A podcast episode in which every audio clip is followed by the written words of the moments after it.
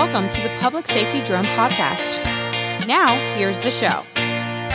All right, welcome to episode three of the Public Safety Drone Podcast. We're here at the Blue Ash Police Department in Blue Ash, Ohio, uh, right outside uh, northeast of Cincinnati. I'm here with my co-host David Glenn, a Kloogee from YouTube. And let me go ahead and make sure everybody's mics are turned on here. Thanks for having me, Joe. Yeah, definitely. And Lieutenant Steve Schueler from the Blue Ash Police Department. Thanks, Joe. Welcome. Uh, thank you very much for hosting us here today. And Chief Amos Johnson from the Woodlawn Fire Department. Hey Joe, how you doing? Thanks Good. for having me. Yeah, you're welcome. We got a, uh, a jam-packed show here for our third episode, and thanks to everybody who listened to our first two. We're we're back, and we're gonna start trying to do these uh, pretty uh, regular regularly, and uh, try to keep them topical and everything else as well too. So. Um, there is a standard here that I kind of was made aware of uh, by some folks at the Woodlawn Fire Department. Um, but when you fly a drone for public safety, you can't just, I mean, I guess you could just fly it willy nilly, but in order to do this the right way, there, there are some standards. I mean, is that a, Absolutely. and, and, and how long have these standards been around then? Well, they just came out in 2019. That's that's the I don't want to say a problem, but that's the new thing that we have to figure out how is this is going to work in the fire service, and mm-hmm. also just not in the fire service, but public safety because it does speak about the police department too and the NFPA standard. So, just a brief history on our NFPA standard, National mm-hmm. Fire Protection Agency. They gives us all of our standards for our turnout gear. I said it's National Fire Protection Association. I- I, said prevention. Sorry. Oh no, you're fine. Okay. You're fine. I, I, I say that too. You know what I meant. I Yeah. just make it up. Okay. It's easier that way. Everybody knows what you mean. Just say it like you. That's right. Say it like you mean it, right? Yeah. Absolutely. So again, this standard this governs everything that we do in the fire service: Mm-hmm. our turnout gear, our fire trucks, um, how we test our ladders, SCBA's, the whole nine. So when something does happen and we go to court, they're going to go back to this standard. Oh, okay. So it's a standard, but it becomes law when it goes to court. In that I- sense, oh, they're going to reference that as the lawyers do. So the only issue now that this is a standard that has come out in 2019 for at least fire. When something happens, if we're flying this in the fire department or my fire department, I want to know to make sure that we're following the standard. So when it falls out the sky, the lawyers are going to pull out this sheet and say, "Were you following this standard that ah, exists?"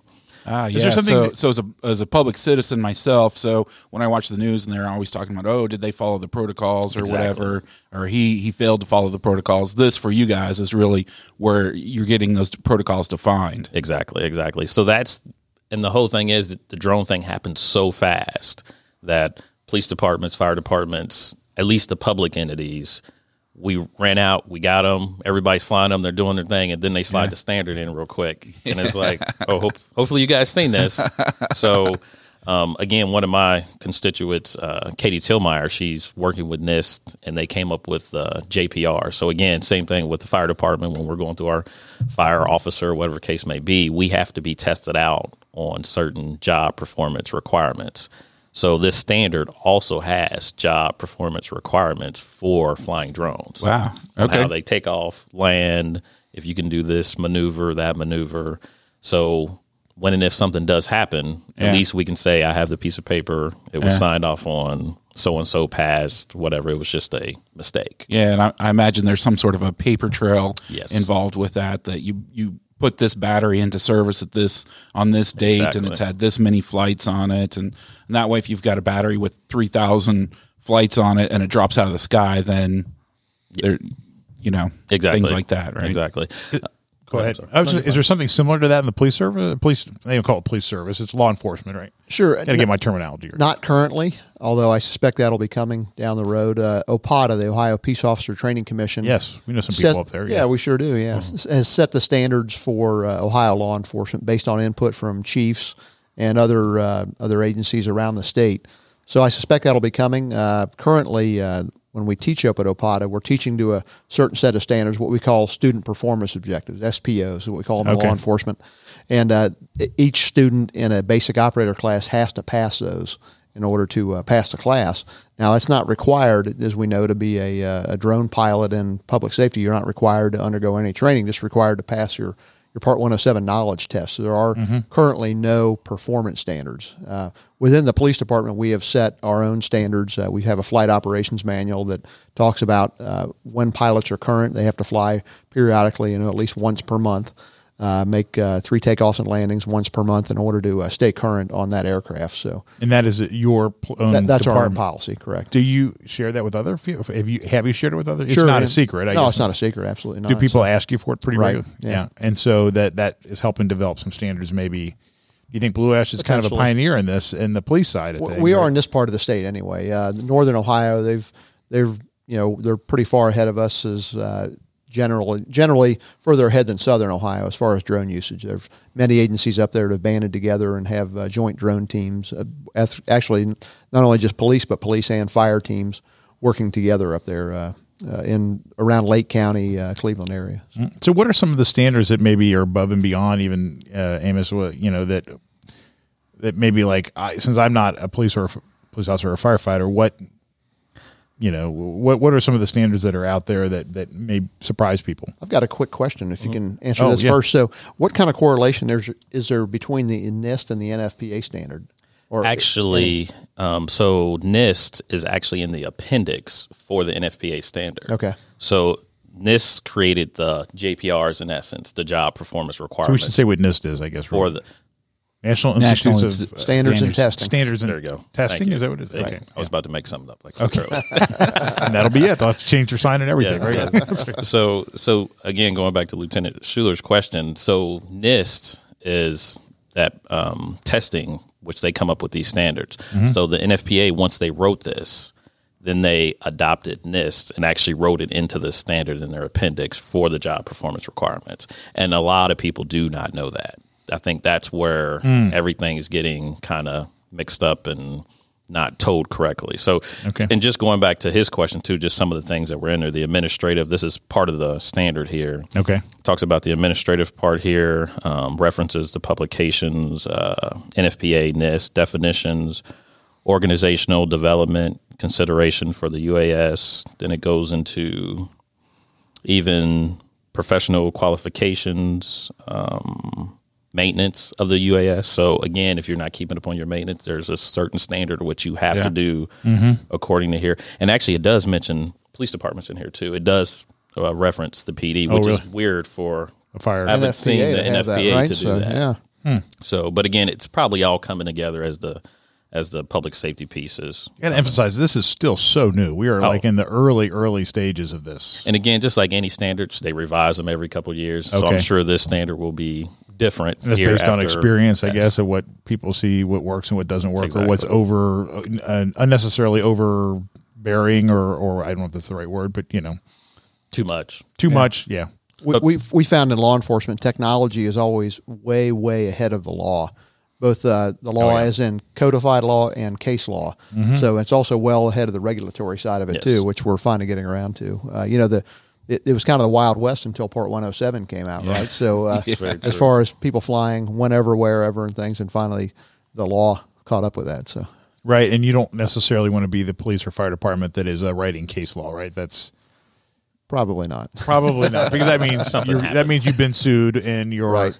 going to court and have to defend yourself. It's expensive to have your name on a case. Yeah, exactly. yeah, It's very expensive. nobody does that kind of work for free, I Right. guess. Yeah. So, uh, so did you say yeah? Like we didn't really get into like what are some, what are something that's above and beyond? Like you know, I, I'm a part 107. Dave's part 107. But what's something that if you're you know flying for a fire department, would you have to consider?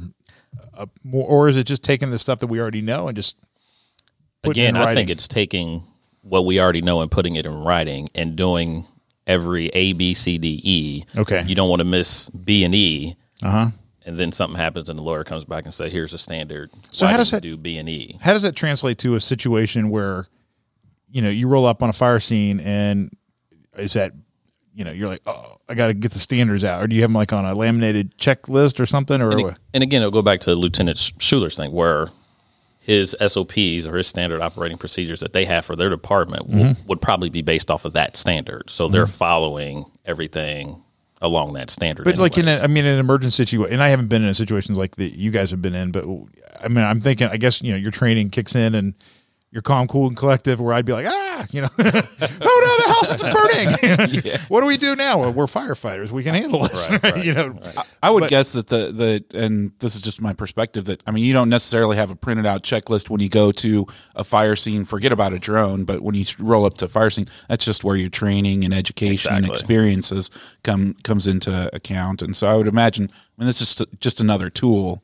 in in in your uh, you know. So you've already got operating procedures for how you mm-hmm. deal with your with your trucks Exactly. and the maintenance that go with them and the logging that goes with them and how how and when you can use them and all those sorts of things so i would imagine this is just adding another layer to that because you- you've got another tool now you've got to have you know your your training and, mm-hmm. and the all- all of legality piece Yeah. of it of, of making sure because it's it's going to happen. It's going to happen as we were talking with the FAA. The last guy we just went and spoke to, he's it's going to crash. If it hasn't crashed yet, it's just a matter of time. that's right so, Yes, it will. so at, so at least if when it does crash, you have all your things in place and Yeah. pray that it doesn't hit anybody or if it hits something expensive, you can at least say we're following the standard. This was just an accident. Yeah. Uh-huh. Yeah, we've done our due diligence. We've we've made sure that we're maintaining it right. We've made sure that our, our personnel are trained appropriately, so that and that they're following those training procedures. They're not flying over the top of people or putting it into a dangerous situation. so it sounds like the stuff you should be doing if you're Part 107 commercial pilot. Yeah. This is the type of stuff you should be doing already in a lot of ways. Yeah, I think I think uh, from my perspective, public safety officers are probably just held to a much higher standard. Um, you know, in, in terms of both law enforcement and fire personnel, and so I think you know for for you guys, you just have to make sure, even at a higher level than than me as a 107 pilot, you know, your your public you know public uh, you know safety officers, uh, everybody's looking to you guys to do it the right way, do it the safe way and uh, you know you're you're more likely to be in the papers as a headline or on y- whatever than than I I say am. what's what is a paper? No. oh, yeah, sorry. oh, sorry. So you know, Make me, for trying to good make reason, me cry over here. right? Yeah, we are held to a higher standard because if, if you make a mistake as a private citizen, you pay for it. That's If right. we make a mistake as public servants, we all pay for it. Yeah, that's right. It's all tax dollars coming Yes, out. So, yes. yeah. Very true. And uh, Joe, you mentioned uh, you know having written procedures or showing up on a scene and kind of you know what do I do now? We uh, we based our we, we uh, let me back up. a little. We had the luxury of having a helicopter pilot help us develop our program. He was a police really? officer here at the time. Oh, no kidding. So Okay. uh, we based a lot of our checklists and things off manned flight, right? So Ah, pilots Okay. have different, you know, your pre-flight checklist. We have a pre and a post-flight checklist. So uh, if you show up on a scene, you're in a hurry to get it up in the air. You have a very time-sensitive situation. You need that view from the sky right away.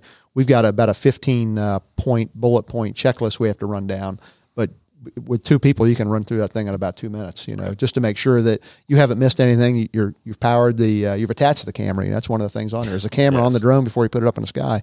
That, it might be helpful, right? So, uh, is your beacon turned on and that kind of thing? So, Right. And, and yeah, I guess uh, okay. I mean, I you know, have not been in that situation, I guess you know you would, you know, I, I like I said, it'd be like, ah, you got a gun, or you know, now what do we do? But uh, you you just follow the procedures and you go through it. Right. Too. Um.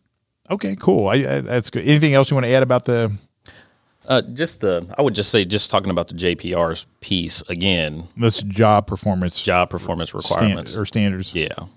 Okay. Job standards or whatever. Okay. Show us that you can do it. I think that that's the piece that was missing the most. Again, most departments, most fire departments or agencies, they came up with some type of A, B, C, D, E. But there was never a piece of an official piece of show me that you can actually file this. If if I want to go look at this, show me that you can go look at this piece of evidence or whatever the case may be. Mm-hmm. Again, each individual department probably came up with something of that, but it was never a blanket standard. Mm-hmm. Minimum requirements, you have to be able to do this and mark it off on a piece of paper. So what's an example of a minimum standard? You like you actually have the person fly the drone and make sure that they can do it. Or Yes, actually take off and land. Actually, that's another piece of landing in a particular p- place. Uh-huh. Okay. As we were going through I think the, that's like almost not that hard, is it? you would think it wouldn't be. Okay. And we we got some. We had the brand new drone pilots, and then we had the drone pilots that have been flying for five plus years, and then we will tell them to land in a particular place, the same place they took off,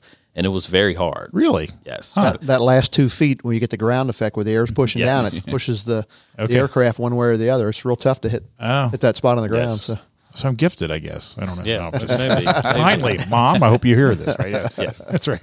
And again, without the computer assistance too, as well. That's the other Oh, piece okay. because so they you make turn you it into put it in the, uh, Yes. the uh, ATTI mode, or Right. you know, and make them land. Oh, that's okay. Yeah, so it, it does change it a little bit. And then actually, where you have the straight line, we mark them out beautifully straight. You have to stay on that straight line as you're flying straight out. Really? You can't drift. Huh? So it, it becomes a little bit of a task if you, you haven't done it before. Yeah, I mean that because you know, I, I, I most of the time you're. I, I always tell people they're deceptively easy to fly, and then um, I was flying somebody else's uh, uh, 210 Matrice. I think I've told you guys all the story where it uh, just started going crazy, and we think it was at, at Mobilcomm, and the the uh, RF from the radio tower I think was messing with the OcuSync or Lightbridge. I don't know what I think at that point it's probably OcuSync, and it just started spinning and then took off, Scary. going east Scary. and uh, the guy uh, who whose uh, matrice it was just handed me the controller, and I said, "Why are you handing it to me?" And he goes, "Well, I've never flown this thing. It was the first time I ever flown it." And he was with a company who's coming to do a demo, and, and there's all these public. Were you there? I don't know. If, No, you were telling me about it. I It told you was- about this. Oh my gosh! And so I remembered, like, oh yeah, sometimes the Phantom would get a little messed up on the north side of our tower, and that's where we were. And I had to then um, find a way to get it back and land it. As I like to say, to light applause because everyone saw me. I'm like sweat pouring down because he's like, "That's like thirty thousand dollars," and I'm like, "I know. I'm really believe me. I understand." I'll maybe get it back. Yeah, well, I did. I was, it was, I, you know, I wasn't completely confident I was going to get it back until it actually landed and the propeller stopped. Well, and I think I, think that's a great lesson right there. That I see a lot of people lose their drones when it drops into ATTI mode, Mm-hmm. and it's it's really one of those things. Fly it until it's on the ground. Don't Yeah. don't stop. Yes. Right. Don't stop until it's just absolutely gone or it's on the ground. So that's that's a great lesson right there. Early on, we had an incident with our 210. We were flying for, at the uh, Loveland Fire Tower with our fire department, and uh, had it up in the air, and uh, it um, it started moving away, you know, drifting away. We are able to bring it back, got out of sight. We are able to bring it back, land it, and uh, when I looked at the data later to try to figure out what happened, somehow the uh, switch got pushed down into ATTI mode. The wind was pushing it away, and then Oh, no. the uh, pilot was disoriented as to which way it was facing, and he kept pushing it farther away versus bringing it back. So uh, that was uh, it was a good lesson for us. So that's now on the checklist. Check the uh, switch, make sure it's not in ATTI mode. Oh so, yeah, that's a good point. Well, with that, we'll take a quick break here. We have a, a, a short break in the middle of here of this uh, podcast. We'll be right back right after this these messages. If you're interested in being a guest or know someone who could be, please contact the Public Safety Drone Podcast producer at uas at mobilcomm.com. That's uas at M O B I L C O M M dot com or call 877 447 8433.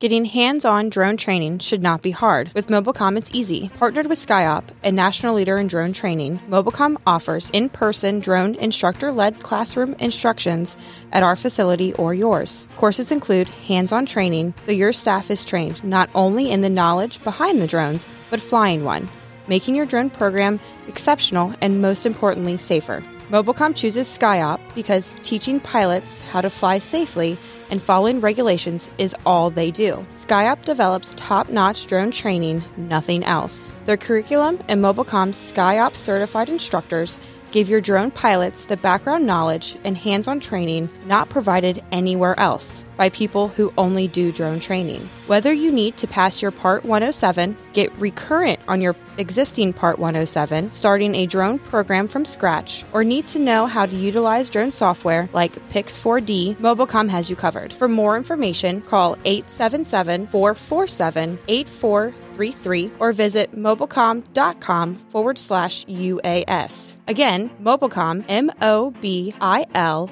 C O M M dot com forward slash UAS. That's 877 447 8433. Mobilcomm for the best, most comprehensive drone training anywhere. Mobilcomm. All right, welcome back to the Public Safety Drone Podcast. I'm Joe Wessels. We're here at the Blue Ash Police Department in lovely Blue Ash, Ohio, and um, uh, reintroduce my uh, co-host here, David Glenn from Kloogee. He's uh, I say from Kloogee. That's your YouTube channel, That's my YouTube channel. Yep. yeah, which is uh, Twitter and pretty much all social media. You can find me with Yeah. that. K L O O G E E. Because nobody knows how to spell that. Yeah, we better spell that out definitely. and then uh, Lieutenant Steve Schueler of the Blue Ash Police Department. I'm make sure I don't make Welcome that back. mistake from my first episode. So embarrassed by that. So, um, not that I'm embarrassed of the fire service. I mean, just putting you guys in the wrong department. You know, there's, there's a little competition, right? No. No, Little- okay, not at this table, but maybe. no, you know. no. Not that they'll talk about anyways. Yeah, right. Not here. exactly. Everywhere here. It's all underneath there somewhere, Right. You know, so in Very the good. background. Very good. And Fire Chief uh, Amos Johnson of the Woodlawn Fire Department. And So, hello.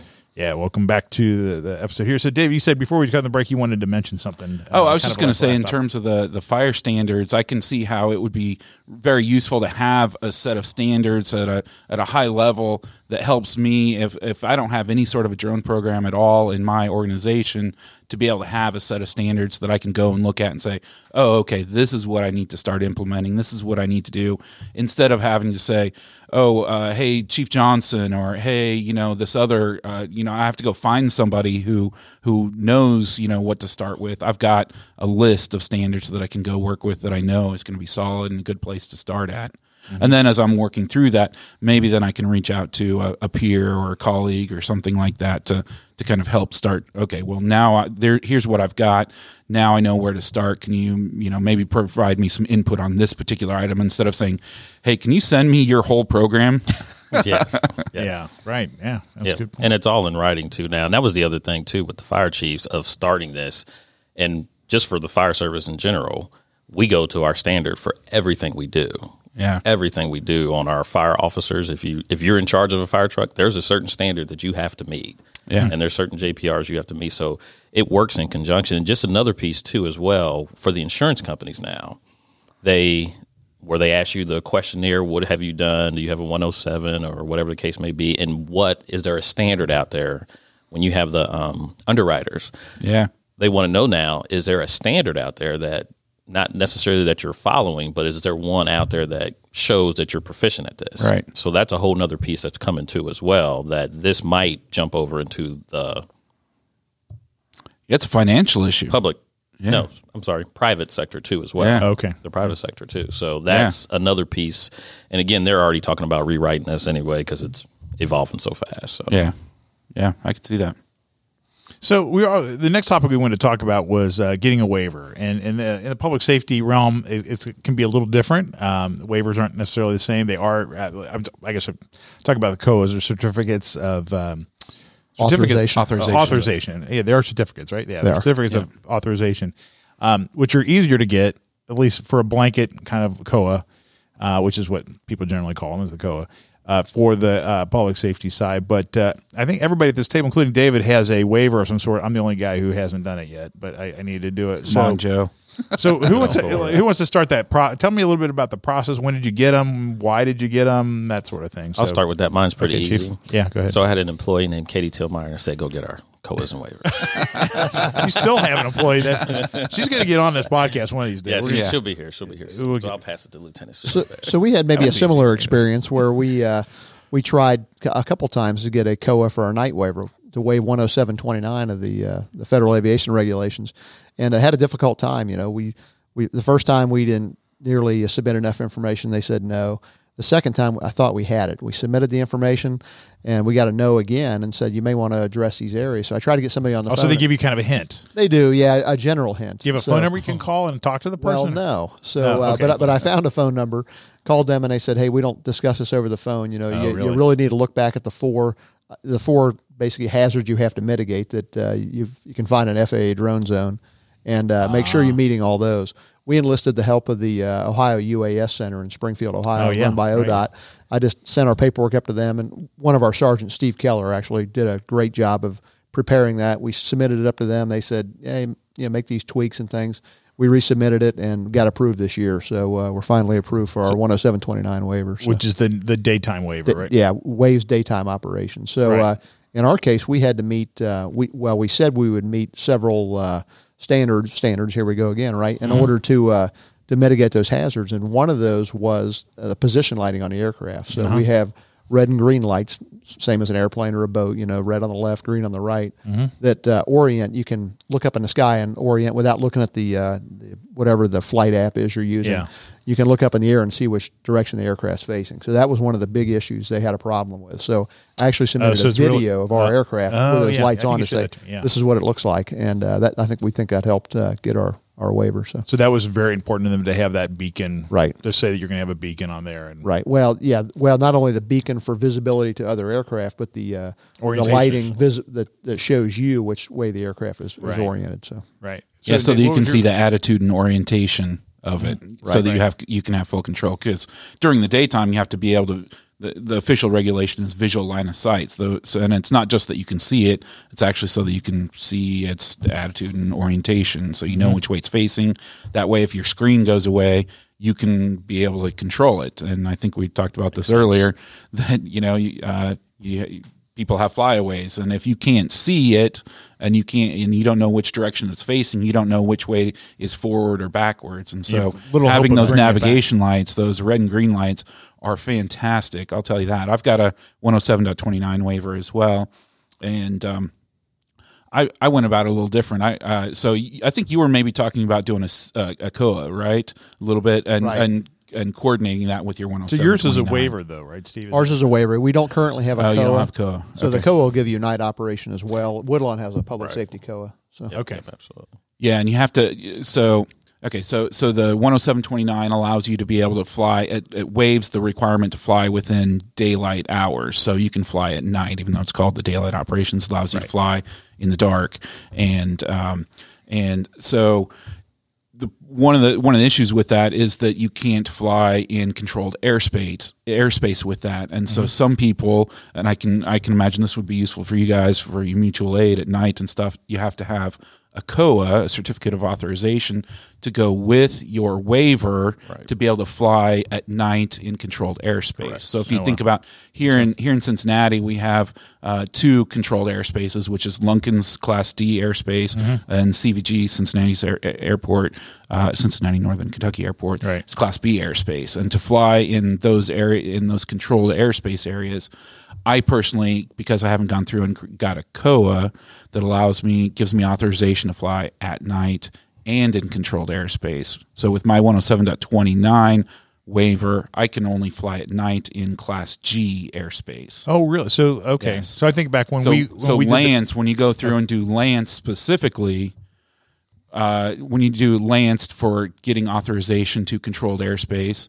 uh, they're very specifically when you get the the text back saying you're approved, it very specifically says in there during daylight operations only. So you have to go an additional step and get a COA to kind of bring together your uh, your authority or your authorization to fly in controlled airspace and combine it with your waiver for daylight operations. So will they waive for civilian non law enforcement non public Yes. Will they waive Yes. Yes. uh, A the lot of control peop- airspace? Yes, they, They- will. Yes.